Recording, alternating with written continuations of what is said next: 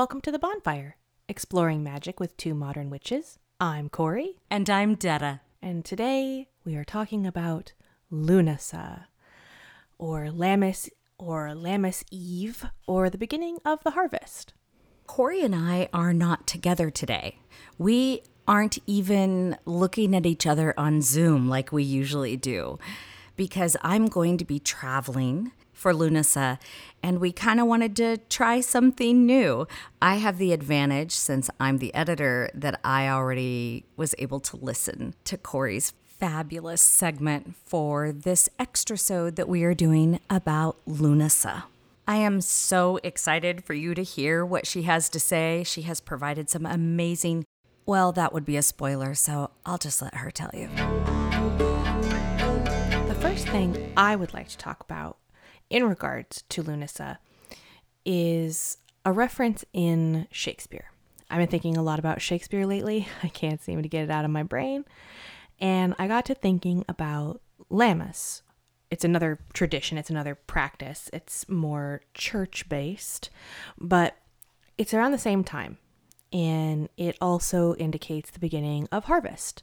You may or may not know that Juliet, yes, that Juliet, was born on Lammas Eve, so the night before the first harvest. That could potentially just be a throwaway reference or not really be that important, but I've been, as I do with all Shakespeare things, really reading into it.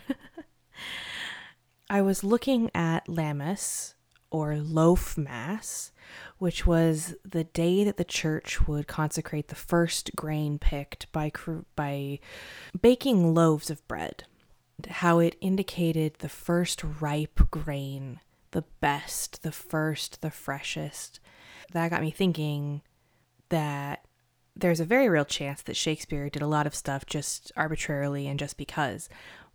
But I like to think he really didn't. I like to think he was pretty deliberate with everything. I think it was very deliberate that he chose Lammas Eve for Juliet's birthday because she was this perfect first grain, this first child, this daughter, this beautiful, precious thing to her family. And it is an interesting act of symbolism on old Bill's part to have her be born uh, the eve before the first harvest. Do I have a point about this? No, I don't. It's just something I've really been thinking of and thinking of are there other times in literature when we see Lunasa or we see Lammas or Lammas Eve referenced? Is it referenced in a big way, a deliberate way, a throwaway way, throwaway way? Yeah, that sounds good. It's such a pivotal time of year, especially for farmers, but really everybody eats. It's such an important time to be cultivating or rather culling the the fruits of our labor that we've been doing for the entire year, right? Whether that's literally or figuratively it just makes me think about the fact that Juliet only lived like 14 years, barely. The the grain of her life was cut short and I don't know, it's just got me introspective. uh, so that's what I have to contribute about that. But it wouldn't be a holiday, it wouldn't be a big cosmic event if I didn't talk about food. so I want to talk to you about food. Corn. Let's talk about corn. We always talk about grain for the harvest, absolutely. But let's talk about corn. Corn represents John Barleycorn. Corn represents the corn god who was born at the beginning of the season and has now grown tall and bearded and crooked and old, it's time for the death of John Barleycorn. In order to honor Barleycorn, we create dishes based on corn. We also create corn dollies, uh, or we make wheat mothers, or whatever we want to make. But when it comes to corn, my favorite thing to do with corn is to eat it. And I think that's a great place to start. First and foremost, popcorn. And I know that, that sounds really basic and silly, but pop your own popcorn. Create a delicious, uh, cheesy, buttery popcorn if you're a vegan. You can use a little vegan butter. You can throw some nutritional yeast on there, some nooch, get that cheesy flavor. But enjoy it. It's a delicious snack. It's a delicious, crunchy treat. It's a joy to eat. It's a joy to make. It's fun to listen to all the pops. It brings together fire and corn, which how better to honor the holiday, right? Enjoy yourself some popcorn. Another dish I think would be very, very fun to make this Lunasa would be a recipe called cowboy caviar. Now, there's a very real chance you have no idea what that is, but if you do, you know how good it is. You know what I'm talking about. Holy smokes, it's delicious. It's basically a salsa, right? It's sort of a it could generously be called a salad, a corn salad it's for dipping chips in. It's 100% for dipping chips in or putting on your tacos or honestly, truly just eating it with a spoon out of the bowl. It has red onions in it. It has black beans and black eyed peas in it. It has diced red onions, red peppers, green peppers if you want. It's got little chopped up cherry tomatoes, some chilies if you'd like. You can use jalapenos or you can use green chilies or you could slice up some poblanos or or whatever you'd like. It's got diced avocado, which is rich and creamy and so good. Cilantro, if you don't have that thing that makes it taste like soap, and then a little bit of lime juice and a big healthy pinch of salt. It is one of the most difficult dishes to stop eating. it is truly tremendous. It is so good. It's crunchy, it's sweet, it's creamy, it's salty, it's savory, it's bright. It is absolutely a dish in honor of the sun and in honor of the corn. Uh, which, if I didn't mention, sweet corn goes in it. I said all the other ingredients, and I don't know if I said corn. Corn goes in there. Big old can of corn or fresh corn that you've cooked if you have it. This is a dish served cold. It's so good. Oh my gosh, it's so good. There's a million recipes online you can totally find, and I recommend that you do because it's delicious. Make your own recipe, find your own balance of flavors. And the final recipe I want to talk about is definitely cornbread. It's probably one of my favorite foods of all time. Cornbread, warm and crispy on the outside, fluffy on the inside, whole kernels in there with butter and spicy honey. Honey for sweetness, spicy to honor the sun, and the rich, creamy butter. I'm making myself so hungry just thinking about it. If you're able, obviously make it from scratch using cornmeal, and all that good stuff. But if you can't, or you don't have the time, or the means, or the perceived skill, get a box of Krusteaz cornbread mix, a can of sweet corn, and a thing like a little can of chilies if you want to add those. And then all you got to do is bake according to instructions, adding in the extra ingredients. And then get some really creamy butter, put it on there when you're done cooking it. And then to make your spicy honey, you take honey, you take a little bit of cinnamon and you take some chili powder. You can use red or green or whatever tastes best to you. I am a Chimayo red chili fan, so that's the kind that I like to add. You know, a little smoked paprika. Make it as spicy as you like or as not spicy as you like. Maybe you like your cornbread just to be sweet, and that is okay too. Cornbread is a beautiful marriage of the corn and the wheat of the sun and the creamy, milky butter. It's a grounding, wholesome, filling dish, and I 100%, 100% guarantee it will make your tummy happy. It will make you smile. It will round out any meal that you make. I hope that I have offered you some delicious options and a little bit of probably pointless trivia about Shakespeare and that you are all geared up to go feast and enjoy this beautiful Lunasa We're supposed to have some beautiful weather for it and celebrate safely. If you're lighting a fire, of course, practice fire safety. And, you know, happy feasting. Well, I am going to talk about the fact that I'm traveling this year for Lunasa, which I haven't done for a really long time. Because of that, I'm recording outside. I'm hoping that you get all of the ambiance picked up on this mic. I don't know that you will, but there are chickens cawing right now, a couple of houses over, and the crows are here. Hopefully, you just heard that.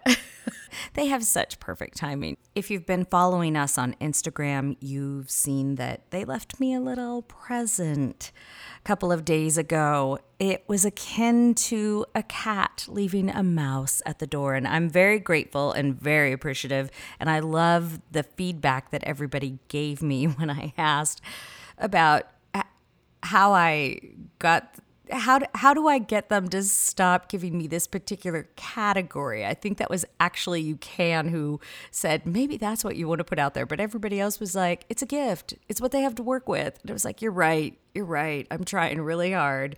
When I reflect on it, it is so perfect for Lunasa because Lunasa is all about the first harvest. It's the first harvest festival of the year. It's a time of celebration, but it's also a time of grieving as part of honoring that which is transforming, that which is moving on to its next stage of existence, its next reality, uh, transformation. And I really think that honors the origin story of Lunasa. It's really heartwarming because while we call it Lunasa, it came about as a celebration and also a grieving for his foster mother, Tailtiu, and she was an Irish goddess who made it possible for Lugh to become who he was and be of two worlds.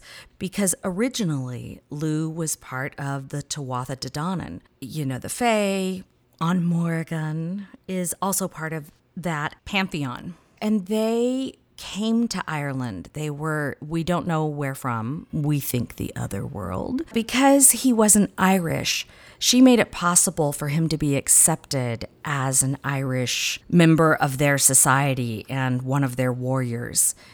He was also known for playing games and making music and being creative. And those are some of the things my wife and I do to honor this particular holiday. So we're going on this trip we're seeing people. We are being as safe as possible and still wearing our masks. And luckily, we're all boosted up and ready to go. Things I like to do when I travel, especially when there is a big holiday to be celebrated and I'm not home with my land spirits, is I try to take a gift for the land spirits that I am going to be visiting. We are going to be several places, so I'm trying to take something that is all right for the environment to leave wherever we stay for those land spirits to say hello and make a connection with them and honor them and thank them. I'm also leaving a gift a little bit early for our land spirits and reminding them that I will be back. They are going to be well taken care of by other people while we are gone. I pack my travel altar. It contains a little statue of a goddess, a couple of crystals, candles, some herbs from my home that I'm going to take to celebrate. I've made a little bundle of these wild barley oats that grew in our yard this year. We are going to be placing that on our altar when we celebrate. The other thing that I take with me when I travel is a little travel protection bag, and it has a moonstone, tiger's eye, some herbs from my house, and also some dirt from my house again, connecting me to home. There are a couple of other things in there that have protection qualities. I love that feeling of connection to being back home and being able to hold something. It reminds me to be aware and it reminds me that my destination ultimately is back home. The way we're going to celebrate on that particular day is we happen to be at a place that has goats. I'm so freaking excited. I can't even begin to tell you. When I was a kid, we used to have goats, and there's this picture of me. It's one of my favorite pictures of me in this red jumpsuit like thing. It's like a onesie, but it's an outdoor one, almost like a ski outfit. But we lived on a farm, so definitely was not a ski outfit. And here I am with two bottles feeding these baby goats. Animals, eh, connecting with them, plants, connecting with them is a huge part of Lunasa for me and of the summer. Part of that connection is the fact that it's the harvest the food we've been growing, we're about to cultivate, we're about to cull and harvest for ourselves. And these plants that we've nurtured to this point will now nurture our bodies and our psyche. They are sharing their energy with us and their medicinal properties and all that nutrition, those vitamins that we need to exist. So we are carrying their life force with us as we move forward. That's the way I like to look at it. I also use this festival to show my gratitude.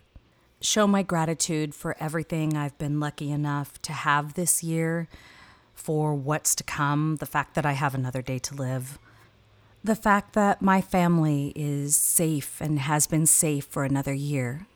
And I ask for that to continue throughout the next year. And then I repeat the cycle all over again.